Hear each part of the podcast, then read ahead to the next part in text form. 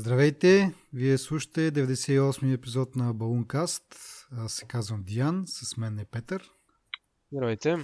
Така, както споменах, 98-ми епизод, най-вероятно няма да правим 99 тази година, за да почнем с 100 от до година, но както и да е. Да почнем с нещо друго, обаче с обратната връзка от нашите слушатели. Така, в случая имаме двама наши слушатели, които ни пишат във връзка с нашата тема от миналия брой за състоянието на HBO приложението. Първият наш слушател, който се подвизава с името DaLutzman в Twitter, ни пише: HBO си апдейтнаха старите, много скапани в скобички, апове с чисто нови през последните седмици и вече работи с Chromecast супер. Така, и следващото пак с HBO, както казах, е на Estodorov. HBO Go върви перфектно на Apple TV вече, което беше малка изненада за мен. Защото по принцип, то все още даже го пише на сайта им, че на Apple TV е възможно само ако AirPlay-ваш от телефон или таблет. Но явно през последните няколко седмици са пуснали самостоятелно приложение, което няма нужда от никакъв стриминг от телефон или таблет. Може да се инсталира на Apple TV-то и да си гледате HBO по някакъв нормален начин, бих казал. Не сме го тествали още, но силно се зарибих да си купя Apple TV поради тази причина и да тествам приложението как е да го сравня с това на PlayStation, което, както казах миналия път, е някакво веб приложение на практика и е доста бавно. Кой ще го правиш това PlayStation се? Ми ще го продам. Някой, който иска да играе. Не е играно на него, така че може... Не е играно, не е преграта. Не е търкан, да. Не е преграта, всичко си работи. DVD-то съм оттествал, между другото, пуснах му едно DVD на Астерикс, имах от някъде. Забутано го намерих, пуснах децата да гледат Астерикс и Обеликс. Така че и DVD-то му работи и така.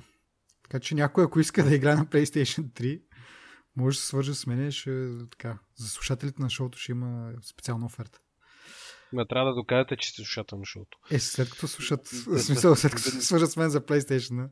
Не, трябва да знаят поне 10 факти от последните 10 епизода. Да. Ще има входен тест. Така. Ами добре, благодаря много за обратната връзка от тези наши двама слушатели. За Chromecast-а няма как да го изтестваме за момента. Но е хубаво, нали, че и там има някакъв вариант и че, нали, как аз миналия път казах, че според моето разбиране е малко бъгава имплементацията, но явно и там са постарали малко. Явно HBO малко по малко почва да действа, обаче не е много открита с тия свои подобрения.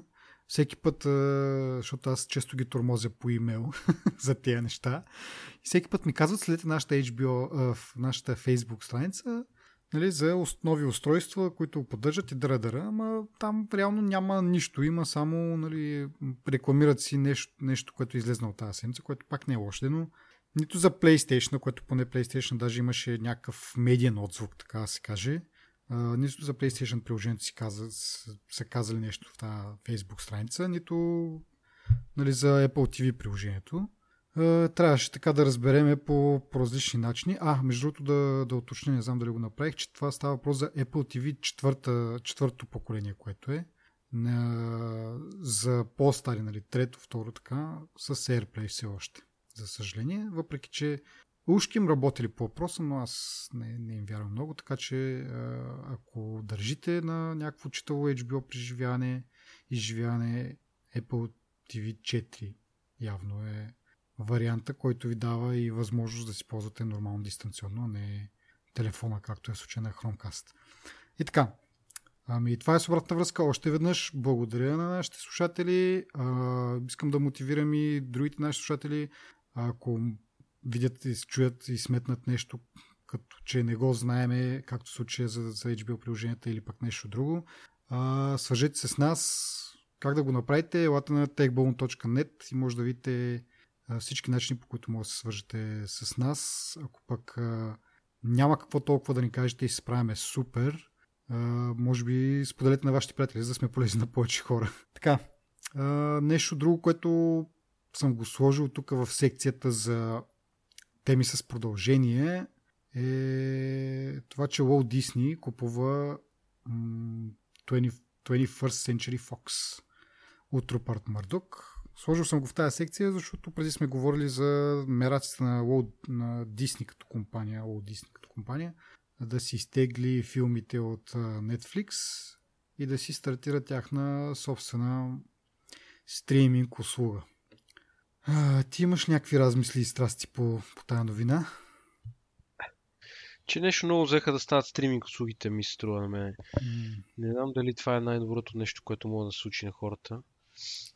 Да, ние предния път това, като излезна тая новина, го коментирахме. Определено не е негативно нещо. Ама все пак, нали, как правиш избор, коя услуга да ползваш? Ами в случая сега с тази покупка специално, нещата явно ще се консолидират, така че може би е добре. Само да кажа какво влиза в 21st Century Fox. Това е 20th Century Fox, филмовото студио, което сме свикнали там с фанфарите и с прожекторите, нали, да започват филмите. Тяхна собственост са франчайзите Аватар, X-Men, Фантастичната четворка, Deadpool, което така в последно... В смисъл не в последно време, той е само един Deadpool, но може би е последното нещо, което ми е харесало от това студио. От към телевизия най-известното им е The Simpsons, което как се връзва точно с имиджа на Walt Disney, не ми е много ясно, но както да е. И другото по-известно е National Geographic. Също ще бъде придобито от Walt Disney, ако това нещо бъде съответно разрешено от регулаторите, антимонополните регулатори. Но да, от една страна има консолидация някаква, доста интересна, защото X-Men са реално от Marvel вселената, а пък Disney вече така иначе притежава другата част от Marvel, която е с там Авенджерите.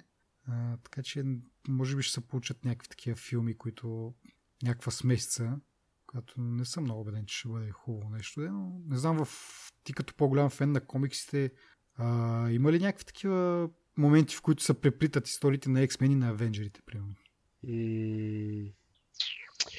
Субективно е, горе-долу се опитва да ги преплитат всичките, ама сега не знам дали има точно между Авенджерите и X-Men. Да, ама, примерно, Deadpool се опитва да го набутат при Авенджерите. Защото на практика Авенджерите си реално смесица между няколко отделни герои, нали, които си имат отделни комикси. Нали, там Iron Man, Hulk, Тор и така нататък. Така че те вече са с една смесица, но идеята, нали, смисъл, не знам дали се връзват двете неща с, нали, като история, X-Men-те, като, нали, еволюцията, следващата стъпка в еволюцията на хората и останалата част там от, да кажем, Тони Старк и така нататък. Дали са в една вселена по принцип? В една вселена са, да. Мисля, те могат да не се приплитат, но всички са в една вселена. Те там има още много други герои, за които не са толкова популярни, по принцип. И да Пънишър в тази вселена и да я знам. Да, т.е. реално ще имат възможност да направят един мега филм с всички вътре и кой знае каква боза ще се получи от това ден. Аз не знам какво ще би излязло тази работа, така че... Да. Да се върнем на това, от което малко повече разбираме, може би. Главно за стриминг услугите, ти каза малко повече стриминг услуги, наистина от една страна това е една консолидация на вселените, от друга страна обаче, тъй като имиджа или стила на Fox не се връзва много с стила на Disney. Тоест Disney е малко по-така family-friendly филми прави. И е възможно наистина да направят няколко стриминг услуги. Не просто, тъй като те преди време, когато коментирахме новината за изтеглянето на филмите от Netflix, те обявиха, че си правят собствена стриминг услуга, специално само за Disney. Сега ми се струва, че може би ще трябва да направят още...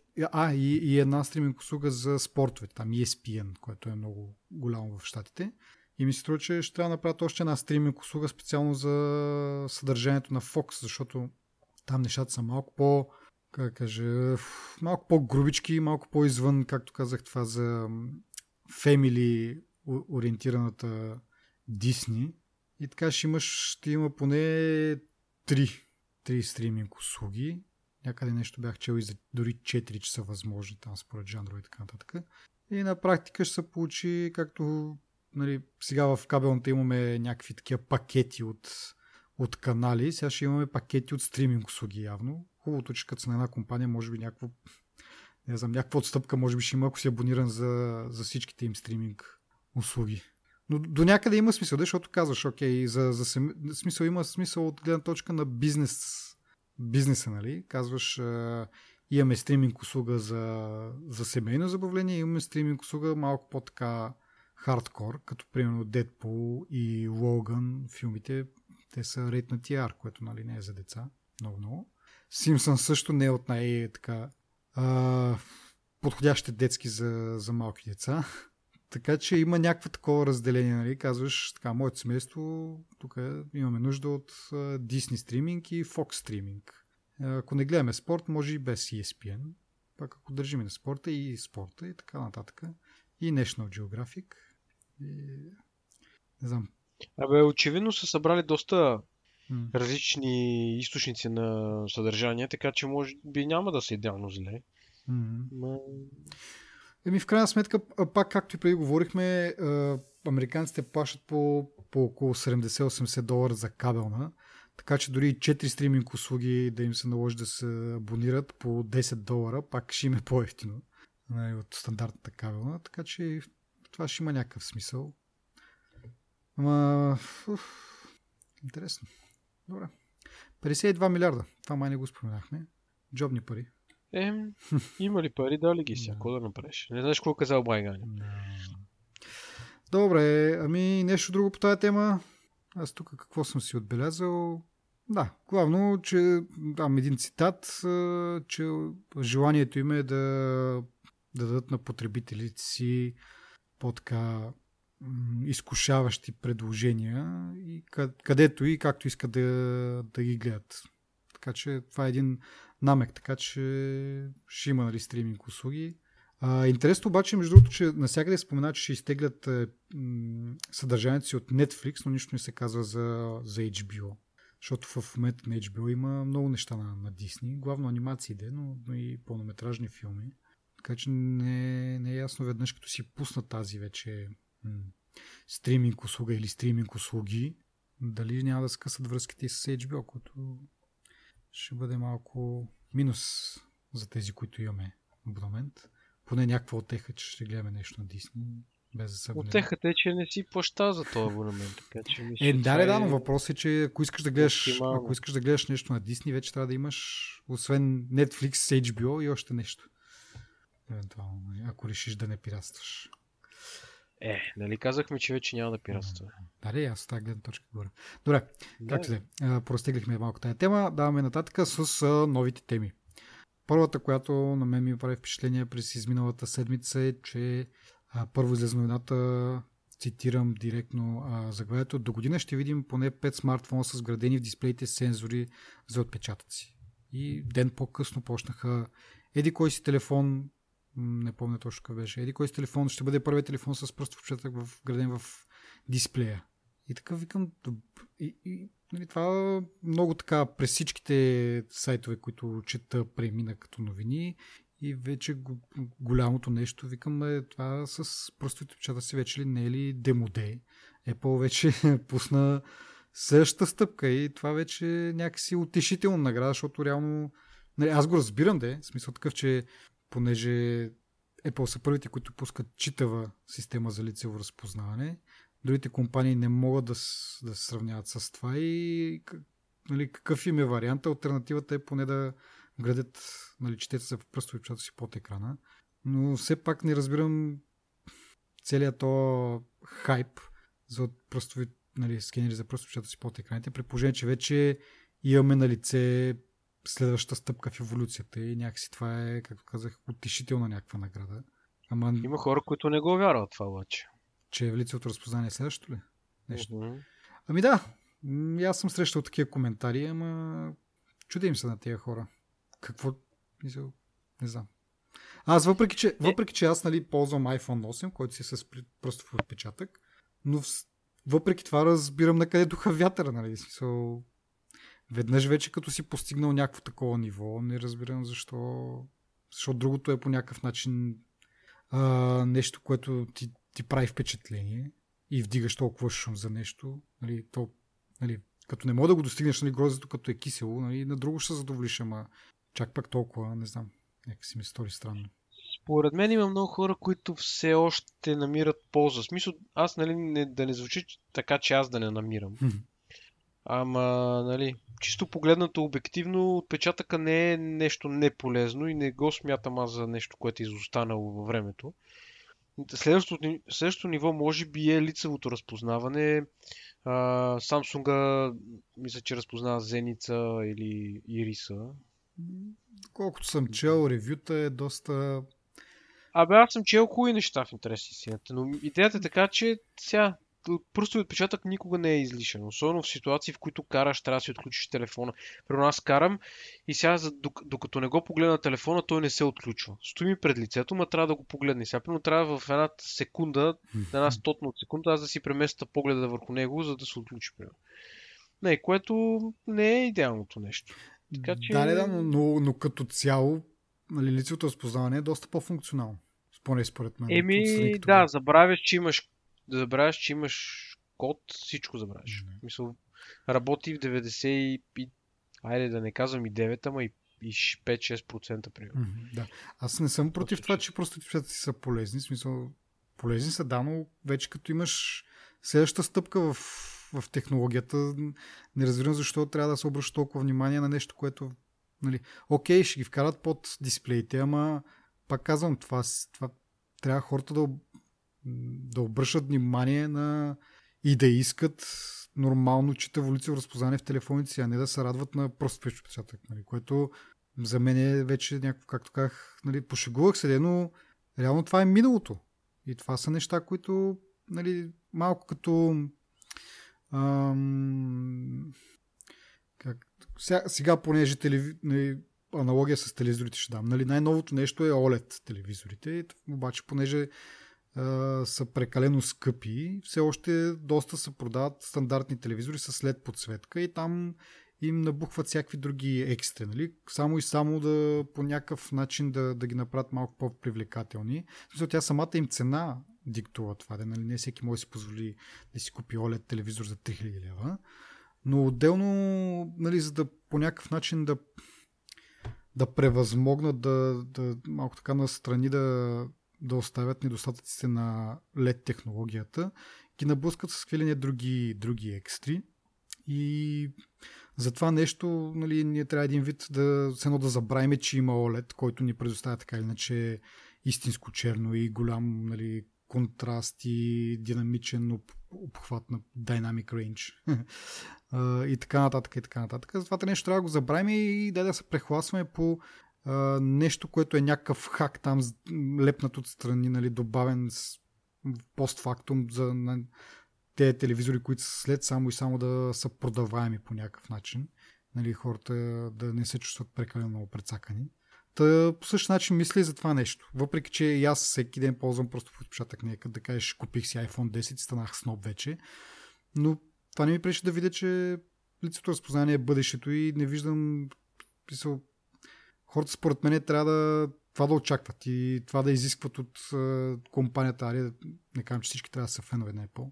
Ама, нали, ако беше алтернативата, ако беше обратното, нали, хората ще кажат, Apple вкарали просто отпечатък по това. Голяма работа, виж другите какво правят. Нали, тук лицево разпознаване, не знам си какво, холограми и така нататък.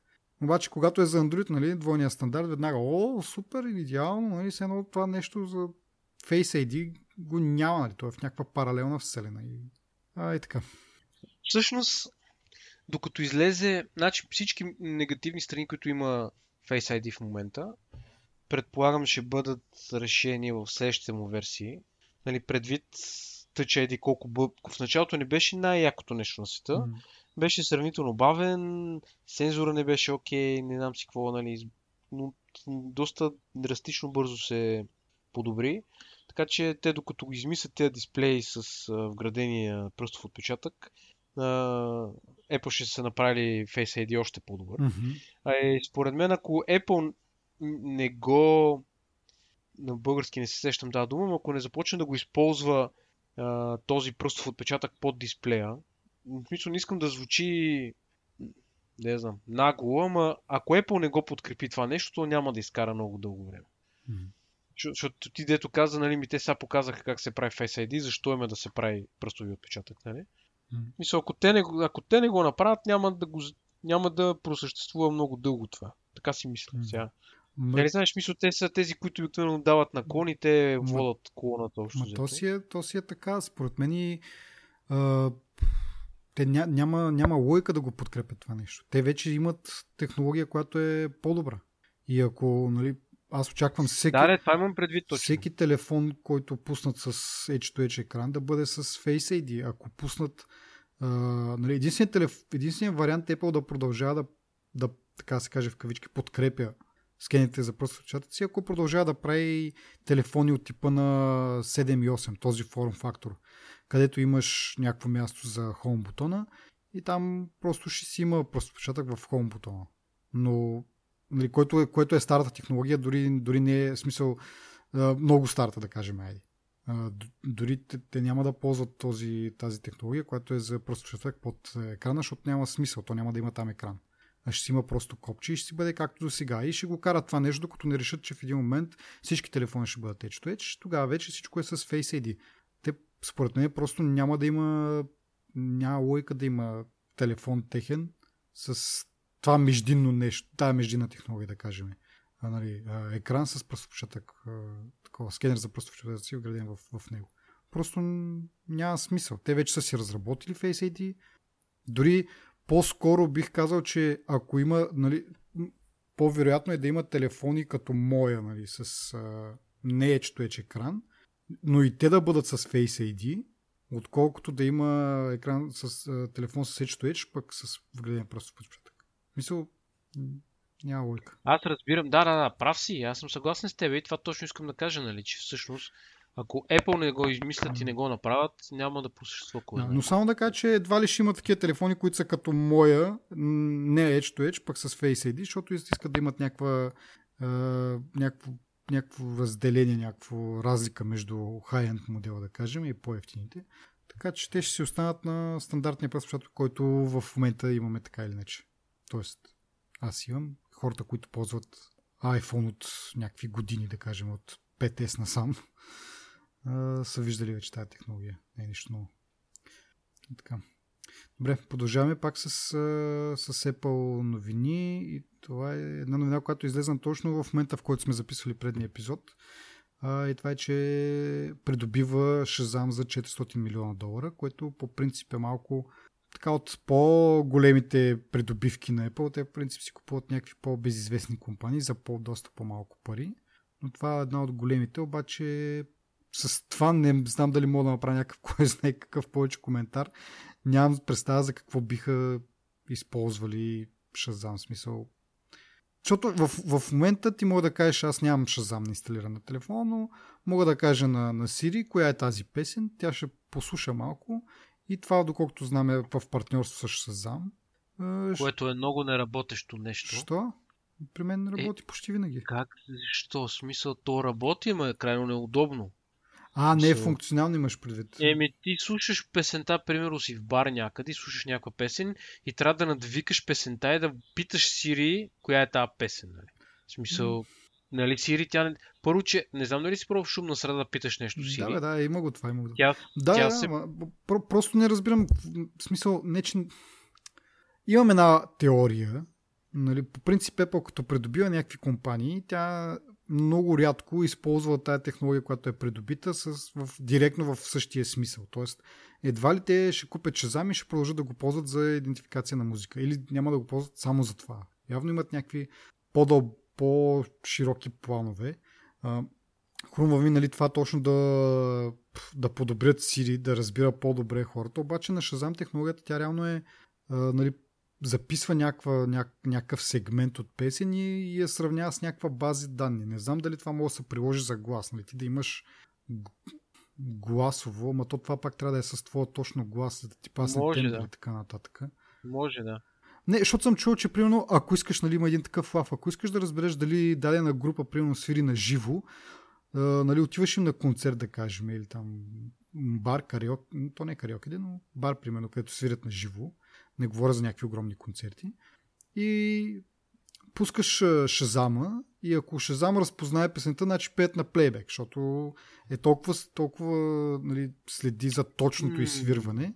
Нали, че... С това не бих се съгласил с тебе. Така ли? So, от една страна, първо, в баровете много по-лесно без Шазам и телефон мога да ги хванеш като пеят на плейбек, защото ти си му на предостата буквално, в смисъл на един метър си от него.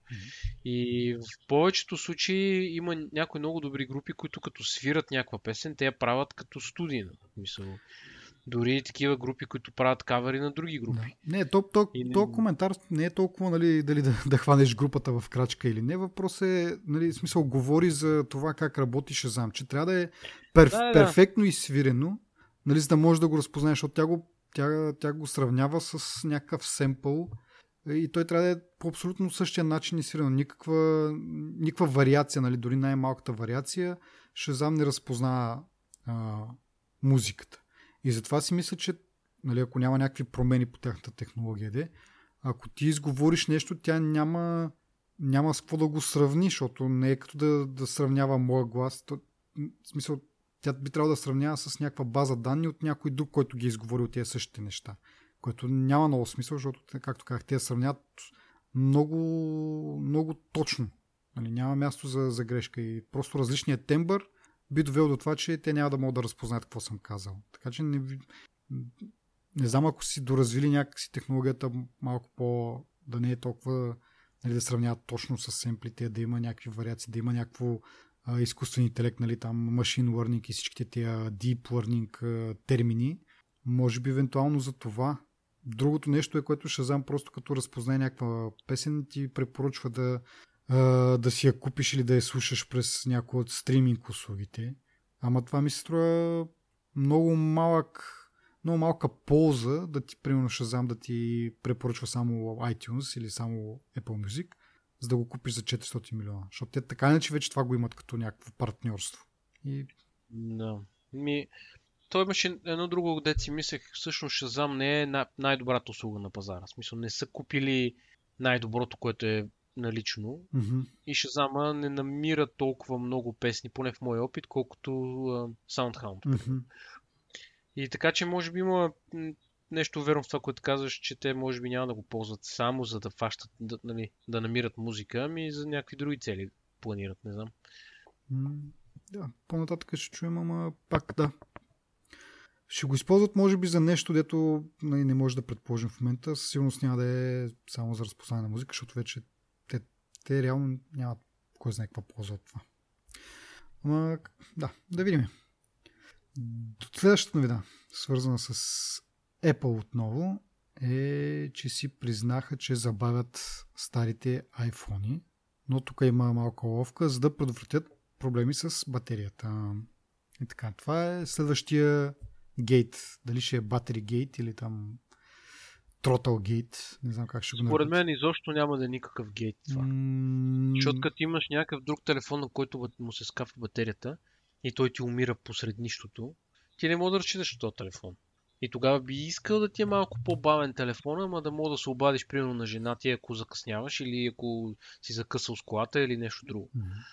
Така че какъв гейт е това? Аз съм с това напълно съгласен, обаче все пак начина, по който за това нещо се разбира, е доста глупав. В смисъл от страна на повече. Не са глупав. Хората го намериха, нали? Почнаха да се развият какви линия спекулации. Накрая по-нали се наложи да каже нещо, което обаче... Не знам, човек. В смисъл, аз това, което ти кажеш, аз напълно го разбирам, защото имах такъв проблем. Преди време бях с iPhone 5S. Не знам дали дали е бил точно този проблем, който те са искали да отстранят, но имаше един момент, помня много добре, беше на iOS 9, в който аз не мога да разчитам по никакъв начин на телефона си. Просто изкарвам го от джоба, включвам екрана и той се рестартира. И като се рестартира, нали... Ако един рестарт, окей, обаче той понякога влизаше в някакъв луп и примерно 10 минути аз не мога да си ползвам телефона. Нали?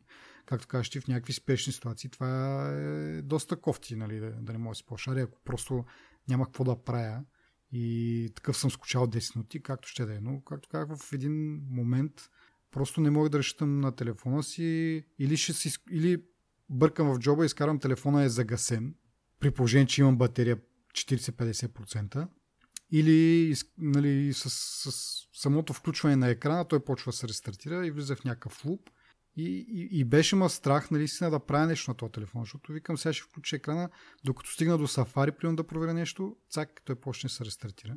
И това е някакъв супер такъв произволен принцип, нали, не е всеки път, не е да кажеш, че не използваем, обаче не знаеш кога ще те остави и не знаеш кога те е оставил, нали, ти, примерно, един час нещо имаш там работа, това онова, телефонът ти е изключен през това време, те са търсили по някакви спешни такова, обаче ти не получаваш никакви обаждания, няма как да разбереш, защото нали, не си гледаш телефона през 5 секунди. И е супер кофти това, съгласен съм. Обаче от друга страна, нали, това нещо да ти намаляват позитивността на телефона, айде сега разбирам за тия крашове. Обаче аз доколкото прочетох новината, то просто... Батерията ти, ако е малко по-така изхъбена, то ти намалява производителността. Може въобще да не изпиташ нито един краш, обаче то, за да се подсигури да не изпиташ такъв краш. Не точно. Мисъл, според мен е грешно схващането на изхъбена батерия. Mm-hmm. Това би казало, че в момента сутринта е било на 100%, сега е 30% и ти пада производителността, нали? Mm-hmm. Ама тук има... Това е част от нещото. Всъщност, когато батерията ти е стара на тебе, Аз това го забелязах като на 1%, като ми е батерията на iPhone 10-ката и производителността му пада на слайдшоу. Mm-hmm. Това, но като падне на 1%. Да. Не, аз не говоря за това. Да, говоря като е стара, вече си е ползвал 2-3 години, вече не мога да достигне по-ниска. То гледа циклите на батерията, колко са циклите на батерията и на базата на това преценява стара ли или не е стара. Но въпреки това, нали, смисъл това... То така ли не, че имаше някаква теория на конспирацията, че Apple си забавят старите телефони и сега това нещо наистина излиза вярно, защото те не по тази причина, по същата причина, която хората си мислят, че просто нарочно ги забавят без каквато и да било причина. Нали? Все пак изтъкнаха някаква причина. Сега дали хората ще решат да вярват или не, нали? Винаги ще има хора, които така, аз ги наричам циниците, които веднага ще заподозрат някаква действия малишес, ама изсвъркна ми думата на български, както де. Та винаги ще го има това наличие, ето виждате ли, Apple ви прецаква. Всъщност, да, до някъде и ти си прав, че това нещо е в услуга, защото ако имаш един постоянно рестартиращ телефон, както аз имах, и да имаш един по-бавен телефон, разбира се, ще предпочиташ да имаш по-бавен телефон, но поне да имаш нещо, отколкото, нали, реално някакво парче метал в джоба, което не върши никаква друга работа. Обаче, от друга страна, нали, как подхранва това нещо, тази теория на конспирацията, че Apple ги забавя. В случай, нали, пак казвам, с някаква причина, обаче защо няма някаква информация? В смисъл такъв, че явно телефона усеща, че батерията не е вече нова, на определен брой цикли е и така нататък. Ами защо това нещо не ти го каже? Защо не каже, така и така засякохме, че батерията ти е амортизирана, и затова ще намалиме производителността, нали, за да предпазиме от крашове и така. Защото това не е обяснено и ми трябва да се намери по такъв начин. Да, и ми това малко е в стила на Apple това. Ние правиме всичко за тебе, не е необходимо да знаеш как. Не е необходимо ти да мислиш, ама аз искам да мисля в този случай. В смисъл, аз мога да искам, защото нали, има хора, дето телефоните им, нали, iPhone 6, iPhone 6S, които си прилични телефони и в един момент те почват да баят, да лагват и хората, нали, почват да си мислят, трябва ми нов телефон, ама не мога сега си позволя 1500 лв. Телефон и имаме приятели, които не апдейтват до новите версии, защото нали, се страхуват, че това ще им забави телефона, което до някъде е така, защото наистина те в iOS 10.2 мисля, че го вкарват това като функция и наистина, между другото, аз бях на iOS 9 с тези ребути, докато намеря време да го дам на сервис, нали, да го проверят, беше излезнал iOS 10 и с iOS 10 го нямаше този проблем. И те ми го върнаха и казаха, ние не можахме да се прояви проблема при нас и не знаем какво му е. Този телефон според нас е перфектен. И явно съм инсталирал, нали, това приложение, не приложението, този апдейт, който намалява производителността с цел да поне да не ти крашва телефона. И нали, обяснението на теория звучи, нали, напълно перфектно. Просто телефонът ти иска повече ток, отколкото батерията може ти даде и в някакъв момент това нещо го бъгва и почва да се рестартира. Окей. Ама за това нещо според мен трябва Apple да каже, да ти скара едно съобщение, както примерно като телефонът ти като е много напечен от слънцето и ти казва, нали, това много му е горещо, трябва да го охладиш, за да продължиш да го ползваш, нали, и се изключва примерно, за да се предпази. И по същия начин може да ти изкара съобщение, че батерията вече ти е амортизирана и трябва да помислиш за смяна, ако искаш да ти е пак бърз телефона, но поне, нали, едно е да си купиш чисто нов телефон за 1500 лева, едно е да си купиш, дори в Apple сервиза сигурно струва не повече от 200-300 лева това нещо, което е за предпочитане, при положение, че телефоните не са лоши иначе като параметри. Еми 200 лева струва смяната на батерията днеска в iStyle. Еми ето, за 200 лева и телефонът ти, нали, друг е въпрос, нали, 200 лева не са малко пари, наистина, обаче пред алтернативата да си купиш чисто нов телефон за 1500 лева, нали, верно? Верно ще имаш, нали, преимущество на новия процесор и така нататък, ама сега може и стария да ти е перфектно. Да, бе, може да имаш други разходи в момента, да. Не е нужно да мислиш за телефона с постоянно. Но имам един друг въпрос, айде да речеме, нали, с времето батериите деградират, нали, бла-бла, това е факт. Обаче не всички батерии деградират с времето еднакво. Това означава, че ти може да имаш iPhone 6S, на който батерията да му е в добро състояние. Примерно на 80% здраве. Mm-hmm. Както беше моя на iPhone 6, като го продадох, батерията му беше на 90% след 2 години ползване. Mm-hmm. Не 90, ама близо там, айде 85 примерно. Нали, това и на мен не ми е никога крашвал телефона, никога не ми се е забавил. Нали, това беше преди 10... 2. Нали, значи те от 10-2 са го пуснали това, да речем, че е било преди това. Да. Нали, и затова не съм го усещал, но не ми се е гасил на 30%. Може би в спомените си имам един случай на минус 20 градуса, примерно, или супер студено беше и той се изгаси. Да. И се извади от джоба, нали, но това е по-нормалния случай. Mm-hmm. Въпросът ми е по-скоро такъв. Тези хора, на които нямат проблеми с батериите, това умно ли разбира, че те нямат проблеми с батериите, или просто всички са под ножа? Според мен е умно. Смисъл не е да брои циклите, а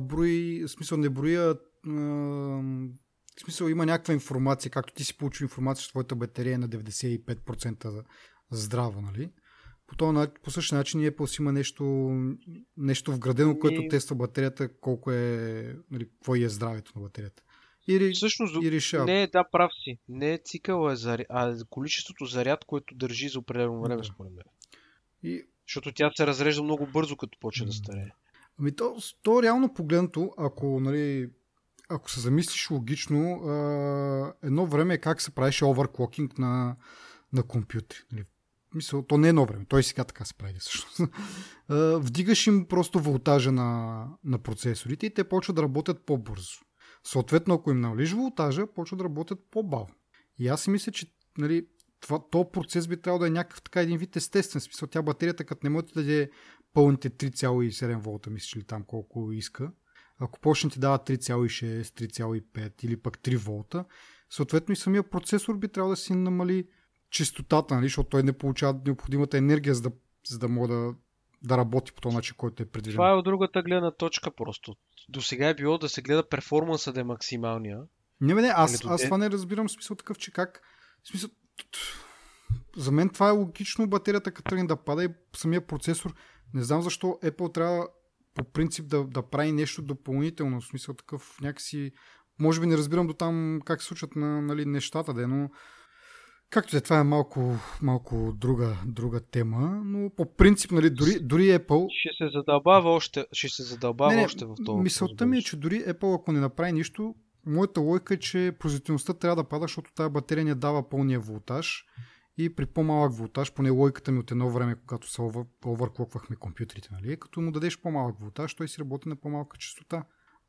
Така че нали. Не съм съгласен на остава лойка, защото просто нали, идеята е точно така. Ти му казваш на какъв волтаж да работи и сега захранването, ако не му стига, просто спира. Аз съм виждал, примерно, кокнати компютри, които са със слаби захранвания и просто не парат, примерно. Или работи капаво, или... Да, виж, е тук може би е това, че ти му казваш колко да си точи и то ако имаш, ще ги точи, ама ако ги няма, вече става проблем. Да, явно да. Да, окей, един друг въпрос имам тогава аз. Дали това, да кажем, даунклокване е някакво съобразено с това колко ти е прецака на батерията или е еднакво за всички? Малко продължение на твоя въпрос, един вид. Да. Защото гледах едни снимки, чисто нов телефон прави някакъв бенчмарк 1400, някакъв друг прави 600. Примерно. В смисъл, не прави, ами този телефон го отчита като 1400 мегахерцов процесор, а другия телефон го 600 мегахерца, което си е доста стабилен дроп, нали, в перформанс. И чудно ми е дали веднъж като, нали, примерно, да кажем, този алгоритъм каже: окей, батерията е амортизирана, трябва да намалиме честотата. Дали намаля отведнъж на 600, да кажем, или почва постепенно 1300, 1200, 1100 и така, докато стигне до 600. Това, нали, не ми е ясно много на мен, но пак казвам... ще мине време, докато се разбере. Това, което ме притеснява също е, че те са написали, нали, добавихме го в iOS 11, добавихме тази функция да работи, нали, за iPhone 7 и смятаме в бъдеще да разширяваме, нали, продуктите, за които действа, което, нали, в един момент ще почне да действа и на моята осмица, което, нали, предпочитам да не става. Нали. Предпочитам да си ползвам пълни... след 3 години. Ами дали? Аз това, точно това, че аз така, че имам малко OCD за хелт на батерията ми, нали, и сега остава и другото, нали, не да се преснявам просто за това дали ще ми издържи цял ден, ами за това дали ще ми дава пълната производителност, ако, примерно, да я знам, го държа много на студено, ли сега особено в тези студени дни ми е някакво такова притеснено. Така не те притеснява и за осмицата няма да имаш проблем. Да, ти така казваш сега, колкото да продължим нататък. Ма не бе, сериозно ти казвам, аз наистина със седмицата и съм имал 0 случаи, в които имал такъв проблем. Ма ти даже си го ползвал една година, нали? Аз смятам да го ползвам. Ама добре, айде шестицата, другия пример. Шестицата беше на 2 години, четворката беше на 4 години. То тогава го е нямало това нещо. Нали? Смисъл, батерията не е умирала от студеното толкова рязко и драстично всеки път. Това искам ти кажа, че ти дори да го нямаш това нещо, тебе няма да ти падат. Ако го изключиш това от главата си, че съществува то фичър, на тебе телефонът ти е прекалено нов и батерията прекалено здрава, за да се влияе толкова на атмосферните условия отстрани. Да не говорим, всъщност iOS 11 имаше такъв бък, който като го извадиш на студено, това е всъщност въжи само за iPhone 10, заради OLED дисплея, но като го извадиш на студено и става нереспонсив такъв дисплея. Да, дисплея. И те го, те го правиха с софтуер апдейт това. Така че не се притеснявайте за тази работа. Сега дори да стане минус 20, мисля, че до минус 20 градуса би трябвало да му е работната температура, нали, която... Ма ти като си го държиш в джоба, то винаги е повече. Вънка дори да е... Външната част, която е към, нали, от... която не е към кърками. Ама то е 8 мм или 10 мм е то телефон, в смисъл не е да е примерно... Не се притеснявай, това искам да кажа. Добре. Притеснявай, няма да останеш без телефон. Оставяме го притеснението. Връщаме се на това, че Apple трябваше да измисля това нещо, да има някакво предупреждение, да ти каже ето тук така, или дори да е настройка, ти да си избереш. Искаш ли телефонът ти да се рестартира? Или... Освен това, трябваше да го има в changelog на iOS 11, като излезе. В смисъл, мини или на 10.2 или изобщо. Когато са го пуснали, трябва да го обявят, да кажат: пускаме тази функция, да знаете, нали? Както казваш ти, и влиза функцията в действие, излизат и съобщения, да знаеш, или примерно влиза в battery saving mode, примерно, или някаква индикация да получаваш. Но те не са го направили. Това пак казвам, това е в стил на Apple. Ама ето виж, много хубаво ми припомни за Battery Saving Mode. Скоро си говорих с един човек, който има 5S и който го е купил, когато 5S е излезнал. Значи това е, от тогава имаме 6, 6S, 7, 7S имахме ли, или направо на 8 отивахме? 8. Добре. Значи кажи речи 4 години там нещо от род, този телефон го ползва, батерията му 100%. И той казва: аз съм постоянно на battery saving. Откакто го има това като функция, съм постоянно в такъв мод, нали, защото да ми издържи цял ден батерията. Ето, такова нещо, трябва да има някаква такава настройка, или не знам, или просто хората да бъдат запознати с това, че, нали, в един момент, когато батерията ти се прецака, обаче все пак искаш да си, нали, за да избереш искаш ли да си намалиш производителността, но пък да ти изтрае цял ден батерията, или пък искаш да работиш на пълен перформанс, но примерно на половината ден да трябва да го зарежеш телефона. И това според мен трябваше да направи Apple като избор и хората вече сами да си преценят кое им е по-важно и в крайна сметка, ако искат пък да си сменят батерията. Защото пак казвам, сега излиза, че хората като не знаят, излиза, че телефона им се забавил и то вече като има и тази теория, че с новите апдейти, която до някъде, в смисъл от това по-нормално нещо няма. Дай да сега да в смисъл компютрите, като им сложиш нова операционна система, трябваше много често и да ги апгрейднеш малко, защото не могаха да се справят с новите функции. В смисъл това, не знам, по-нормално нещо това няма, като сложиш нова операционна система, стария хардуер да не може да се справя много с нещо. Тя има нови функции, нови неща, които дори някои функции се изрязват, защото няма достатъчно производителност този телефон. Но това оставям го на страна. И хората просто си мислят, то с новата OS и затова ми е бавен телефон, а то всъщност не е заради това. Сменеш батерията и имаш перфектния телефон дори с новата операционна система, не ти е чак толкова бавен. Ще има някакво забавяне, защото, както казах, има нови функции, които изискват това нещо. Изискват повече производителност. Ама, в смисъл, без тази информация, без нищо и по този начин, както се разбра, и един вид те сега са в оправдателен режим и го признаха си, само защото ги хванаха. Ако не ги бяха хванали, щяха да... Това не е такъв режим. Те не се оправдават, казват хубаво, айде. Верно е. Да, смисъл, те не се оправдават. Ама пак, смисъл, в такава позиция са тъпа.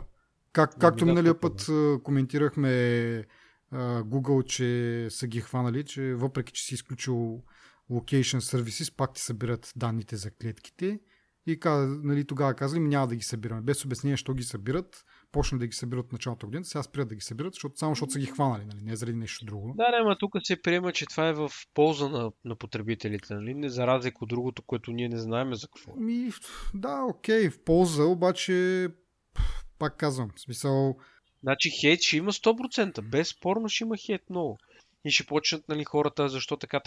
Просто според мен Apple са подходили много тъпо, както и ти каза.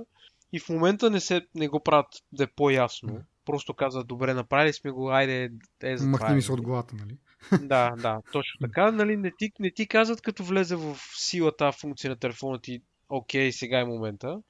И не са го показали, като изляза операционна система, като някакъв фичър, който, защото това е, ако бяха казали, ето сега ви пускаме този новия фичър, в новия фичър, еди какво си не. И хората щяха да кажат браво, еди какво си не. Ето те мислят за нас, А те са помислили за тебе, ама не са ти казали и ти нямаш избор, освен да хейтваш. Мисля, за мен това е най-нормално. И излиза наистина, че са искали да го скрият, че нещо не е както трябва. А от друга страна има съобщение, че батерията ти вече не е както трябва, но то се появява доста по-късно вече, като тотално се скапе тая батерия. Така че те вече имат някакъв механизъм, имат го. Просто трябва да преместят на кой процент скапване се появява това и вече човека да си реши какво ще прави. Дали ще сменя батерия, дали ще сменя телефон. Какво... Ма си прав, защото това усещане, дето го каза преди малко, усещането, че телефонът ти се скапва, може би това е причината, заради която те не са го обявили, защото много хора, които не знаят за тази функция, че съществува реално всички в света до оня ден, като почне да ти прави тия номера телефон и ти си викаш, айде, време за нов телефон, и си купуваш нов iPhone. Да. Мисъл, може и заради това да не са го. То така излиза. Може да е истина. Смисъл, наистина да е това. Излиза, ви сега, понеже, знаеш, така излиза, ама разбирането дали е верно или не е верно е...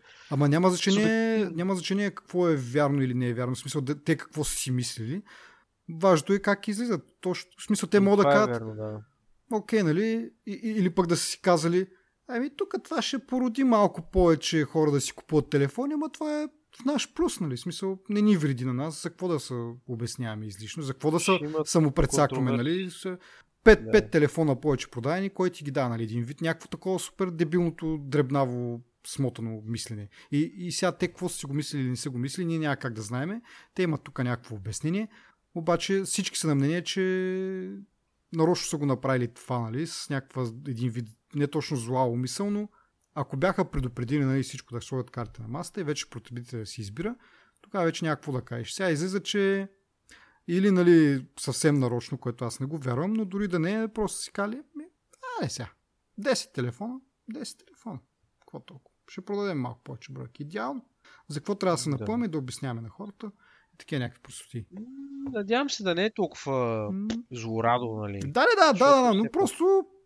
Да не е такова като пъклен план, едва ли не. Защото те просто могат да кажат... Ама то в това няма, в това няма смисъл от друга страна, защото ти... Даде се тук някакъв пример, четох, че, нали, ти ако си купиш кола и тя ти се щупи след 1 година, 2 години, след това ще си купиш ли същата кола, нали, същата марка? Ти ще си вече предубеден. Също и, нали, с този телефон, ако се щупи след 1 година, нали, изключваме, нали, смисъл повечето хора, не повечето хора, но, нали, един вид, всички, които си купят Apple продукти, са някакви зомбита, нали, и дори да им се щупят, пак си купуват такива. Ма реално хората практически, които го правят това наистина, което примерно ако телефоните се щупи след някакво супер малко време, ти пак си купува същия телефон, това са много малко хора. Повечето ще кажат, зайби ги тия айфони, щупи ми се на втория месец или на първата година, ще си купя нещо друго. Си купя Samsung, си купя HTC или там whatever. Много малко хора ще продължават да си купуват айфони, ако те се чупят толкова честно или толкова бързо. Така че, нали, в такъв по-дългосрочен план, това е много тъпа стратегия. Нали? Сам да си прецакваш телефоните с идеята да си потребителите ще си купят новия телефон. Ще си купят, ама до едно време. В един момент като, нали, смисъл, малко са тия истинските фанове или балуци, да кажем, дето ще продължават. Така че това в дългосрочен план не работи. И това са... Не знам. Мисъл, но така, те със сигурност си правят тази сметка. Хората просто, които обичат да злословят, не си правят тази сметка, че наистина няма никакъв смисъл от това. Но сега в случай излиза, че точно това са направили. И да кажем, че, нали, примерно, не е телефонът да се счупи или да спре да работи след 1 година, ами след 2 или дори 3 години и те може да наистина си кали. 3 години е напълно достатъчно. Сега време е, нали, малко апгрейд сайкъл да се погрижим и за него. Нали, примерно. Или пък, нали, както кажеш, не е нужда да е някакво супер злорадото. Може просто да е така неизказана истина един вид. Не знам. Но аз като цяло съм така... Аз пък не съм семята. Не, защото съм фен или нещо, просто семята. И на мен е така, защото аз съм с някаква идея, въпреки че до сега не ми се е случило чак да ползвам телефон, нали, чак толкова дълго време, но все така ми е една романтична мечта, имам да си ползвам телефона супер дълго време и да съм доволен от него. Ама сега, ако след 2 години ще почне да ми се движи с 6 МГц, някакси... Няма да се движи с 6 МГц. Ама висято, това е само за част от деня и ако го плъгнеш веднага да се зарежда, вече спира да е на 6 МГц. Да, и като го... Не е за винаги такъв телефонът ти... Не бе, за винаги ти. Батерията като се амортизира, тя се амортизира и колкото искаш да зарежда. Не, само като стигне до определен процент и тогава пада кока. А демек е комбинирано. Първо трябва да се амортизира и след това, ако падне под определен процент... Не, май не е така. Така бе, 100% така. Както да е. Защото аз няколко човека, примерно, нали, бившия ми с квартиран, там едни приятелите имат 6S телефони и те казват, нали, телефона ми като падне до някакви проценти, става неизползваем, нали, почти. Те така го обясняват, нали, малко преничава да има, нали, пада му кока. И аз като гледах тук всичките тестове, дето са ги направили преди да е по-най-накрая да си признаят, никой не е споменал под еди колко си процента ми еди колко мегахерца, пък над еди колко си процента ми е толкова проценти. Защото те като са правили тестовете, са ги правили, когато е бил бавен телефона просто. Така си мисля да е. Но това е което знам от приятели. Сега, ако има някаква друга история, която не знам, окей, нали. Ще ни поправи някой от слушателите. Но въпросът е, че няма логика батерията ти като умре. В смисъл, тя батерията, примерно, няма да държи 10 часа, ще държи примерно 5 часа. Тия 5 часа могат да ти дадат 4 часа нормална работа и 1 час, нали, да е бавен телефон, докато го пъхнеш да се зарежда. Не съм съвсем убеден. Но както те, айде, отделихме много време на тази тема. Да, като цяло тъпо. Лоши е по-лоши. Да. Лоши. Така, да продължаваме с отново тема за Apple и този път за тяхния iMac Pro, който струва $5000. От самото начало да го кажем, хората са си направили сметката, че ако си изгубят същия компютър, нали, с Windows-ки, да кажем, със същите параметри за дори $5100. Така че скъп е, обаче, нали, реално погледнато не плащаш тия пари само защото е Apple, защото и дори да не е Apple, пак ще ти струва толкова за същата производителност или поне същата производителност, нали, в груба сила, нали. Не говорим вече за интеграция на операционни системи и така нататък и така нататък. Говорим, че ако си направиш компютър, си изгубиш сам, който да бъде с подобни характеристики, като то, нали, най-низкия модел, така да се каже, на iMac Pro, ще похарчиш дори малко повече, така че това мога да го ставим на страна и да кажем само, че $5000, не знам, има хора, нали, които това им влиза в бюджета, но нас не ни влиза в бюджета, затова ние ще се насочим малко повече по технологичната част да коментираме. Аз съм много впечатлен как има примерно 8, 10, 18 ядрени процесори. Супер така. Не знам, до момента някакси не го... Може би, защото е няма чак такива компютри в полезрението ми. Де, нали, те май iMac-ите са с... колко? 4 ядрени са стандартните iMac. До 8 мисля май. Еми да, пак са малко множко 8. Но някакси така, като в един момент, като снах, викам, чакай бе, 8 ядра, това това ще е... Половината компютър ще е процесор, сигурно. Толкова много ядра да... Той затова е Pro. Да. И така, и прото мат черно, дори кабелчето, което идва Lightning кабелчето, ти е черно, което е някакво готино такова. Но за $5000, да. Може да си позволя да бъде след един кабел. Друго. Аз предполагам, че нашите слушатели вече знаят характеристики до 128 гигабайта RAM, което беше другото очудващо за мен. Ама може би като рендърваш 4K видео и така нататък, ти трябват доста RAM. Абе някъде бях чел, че 4K вече дори не е толкова впечатляващо и са минали на повече К. На 8K, да. Ами като нищо. 5, 6, 7, 8K, нали? Те не са задължително да се удвояват. Но общо взето, да, и мен това, което най-много ме впечатлява, е, че то целият хардуер е събран в един монитор едва ли. Нали? Да. Мисля, това е най-якото в цялата работа, защото цялата тази производителност е събрана в монитора ти и стои на бюрото. Нали? Нямаш нужда от... Да. Това ти стои workstation под бюрото, на бюрото, някъде. Да. И допълнителното впечатляващо е, че първо вентилаторите не бучат ужасно много, поне по тези ревюта, които гледах и четох. Е, че дори след сериозно натоварване вентилаторите не се чуват и отзаден не духа като печка 2 кВт, нали, топлина, си е някакво съвсем нормално, което явно са си измислили този път това, охлаждаща система, както трябва да мога да поеме доста натоварване. Определено този вариант на мен ми хареса повече и малко по-смислен ми се вижда от предния модел кръглия, който беше цилиндричния Mac Pro. Да. Защото уникалното при него беше, че вътре имаше един триъгълник с платки, нали? Който стоеше вътре в този цилиндър и този цилиндър се охлаждаше от една перка. И от охлаждаща гледна точка беше много яка тази измислица. Да. Но явно труден за апгрейд и друга за поддръжка и като цяло, нали, по-сложен. Да.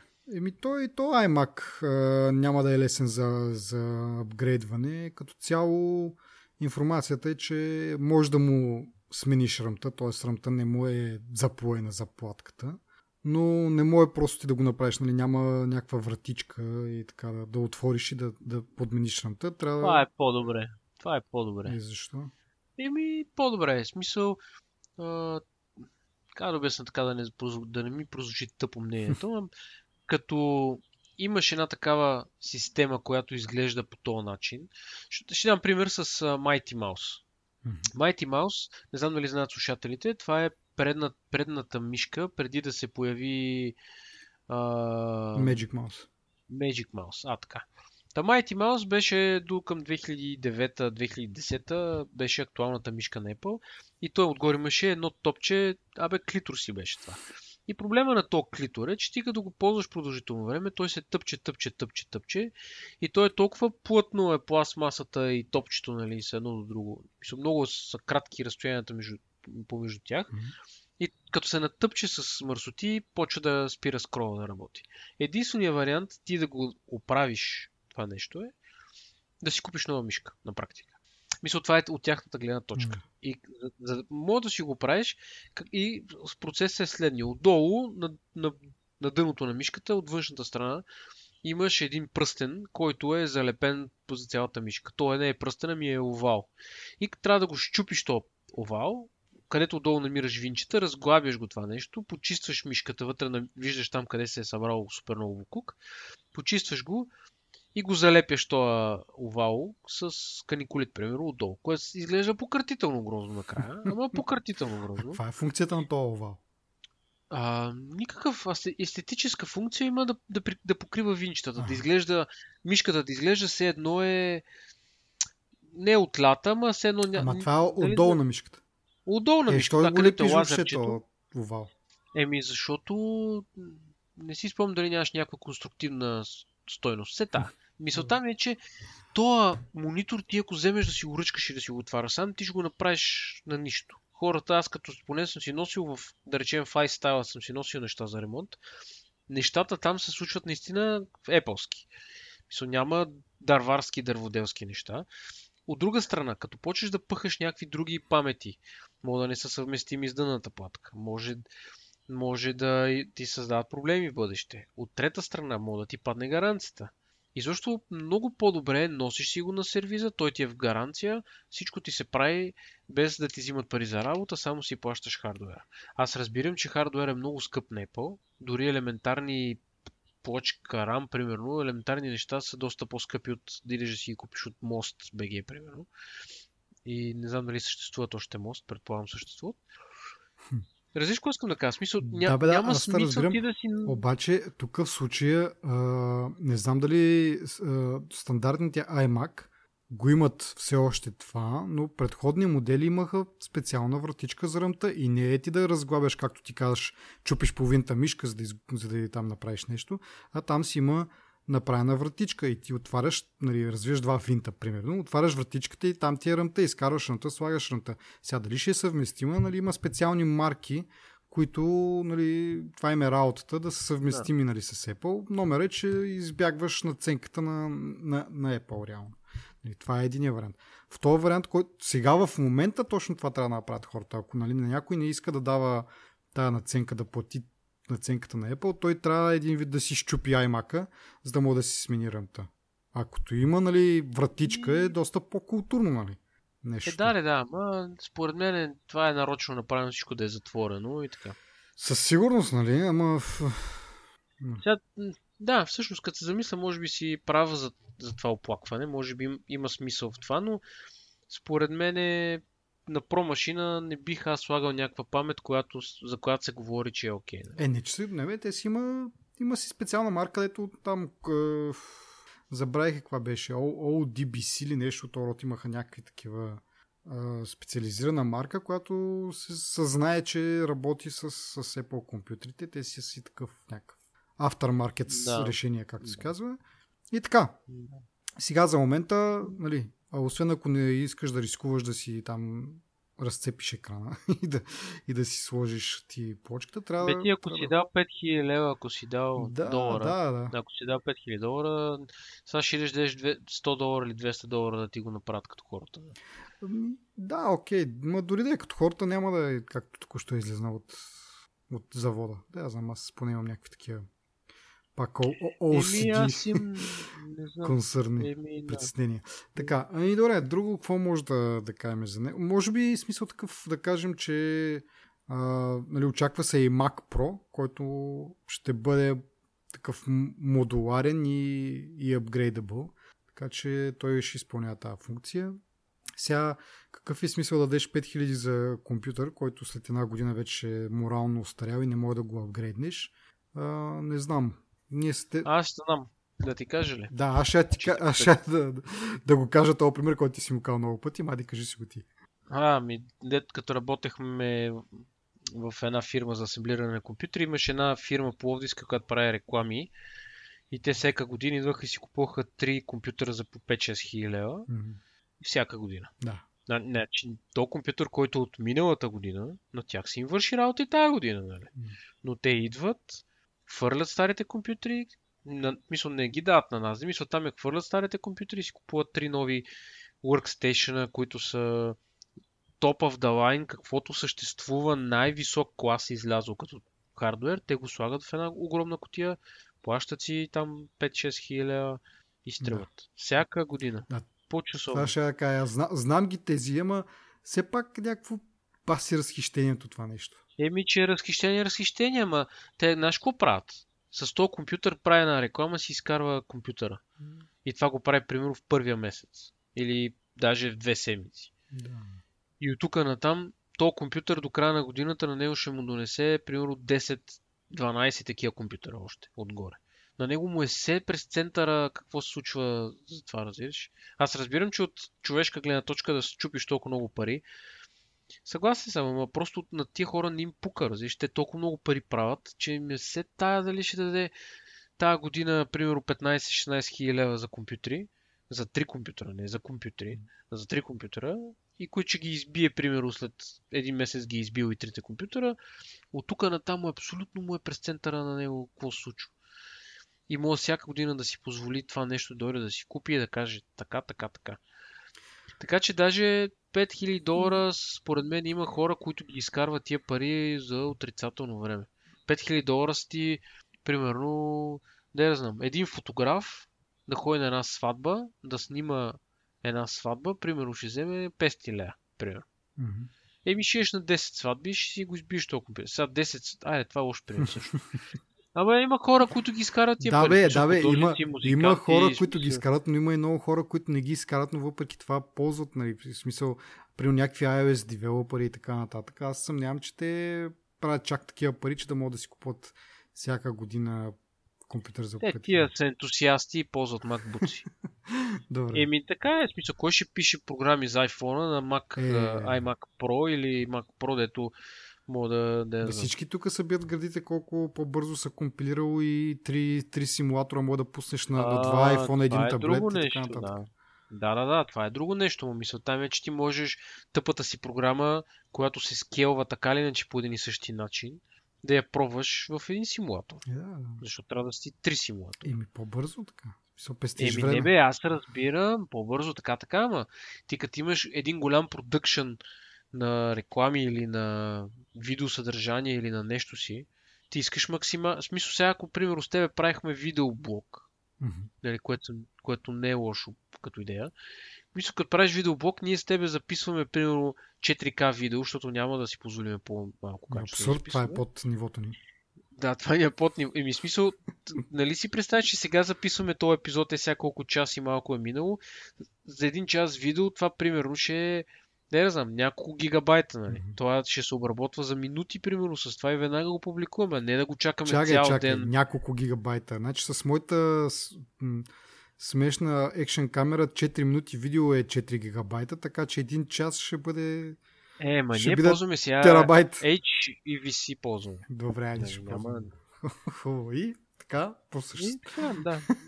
По същество, смисъл, като го имаш това, за 5 минути публикуваш едва ли не, нали, грубо казано, не цял ден.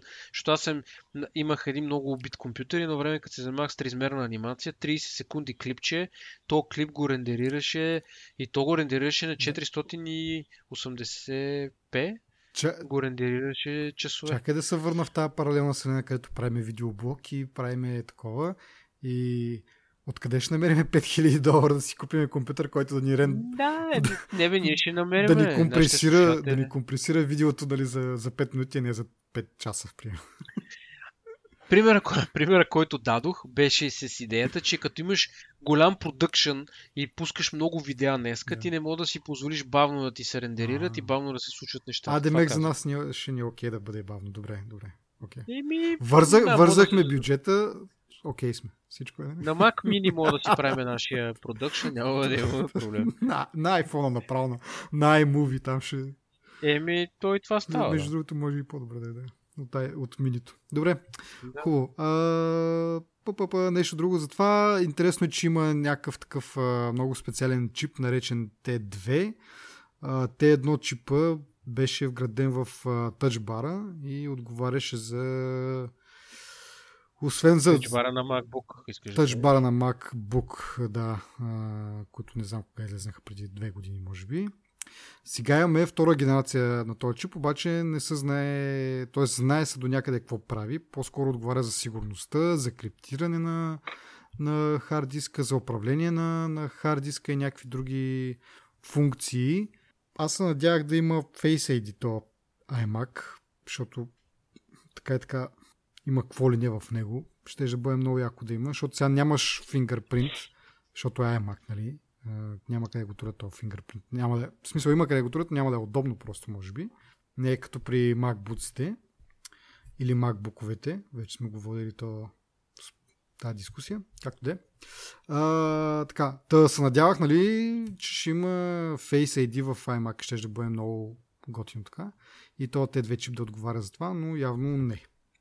Отговаря за, както казах вече, криптиране на хард диск, управление на хард диск, имидж процесинг от камерата, която все пак има камера, де, за Skype и за FaceTime.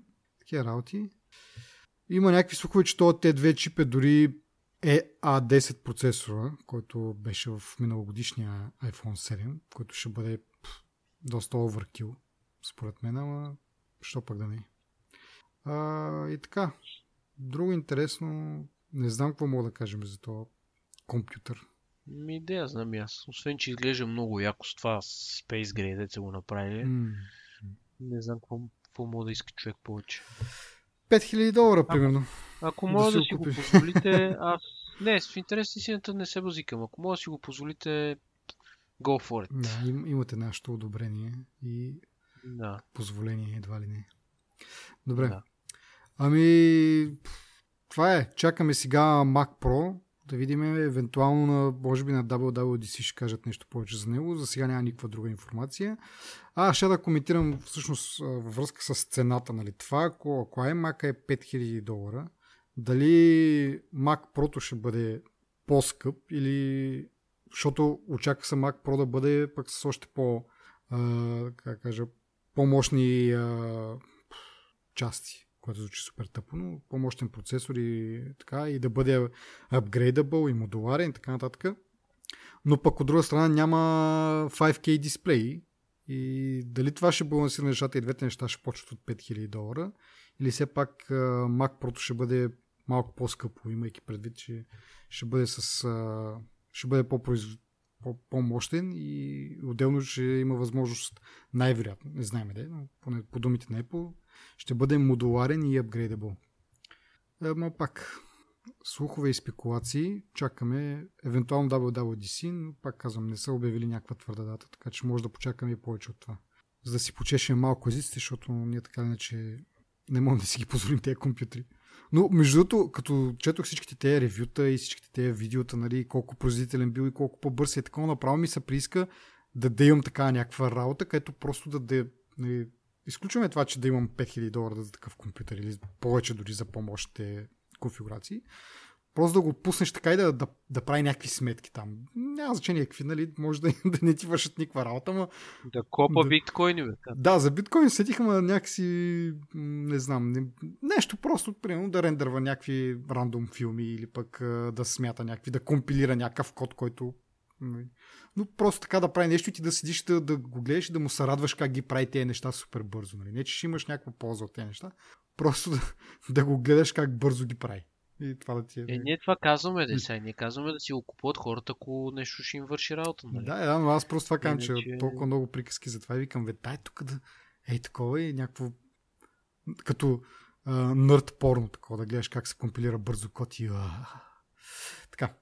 Окей. Това е заглавието на епизода. Да, нърд порно. Добре. Какво да кажем? Освен хората да ни пращат обратна връзка на познатите канали, за 17 път и 100 да кажа. Ако пък чак толкова много ни харесвате, че нямате какво да ни поправите, споделете на вашите приятели, вашите социални кръгове, да сме полезни на повече хора. Вероятно няма да имаме друг епизод до края на годината, така че очаквайте ни през новата година, отпочинали малко. дано не е много преяли. И така, с новите неща от новата година. Чао! Весели празници от мене. Чао! Весели празници, да получите iMac Pro по делхата и да си отпразнувате подобаващо на идването на новата година. Чао за втори път!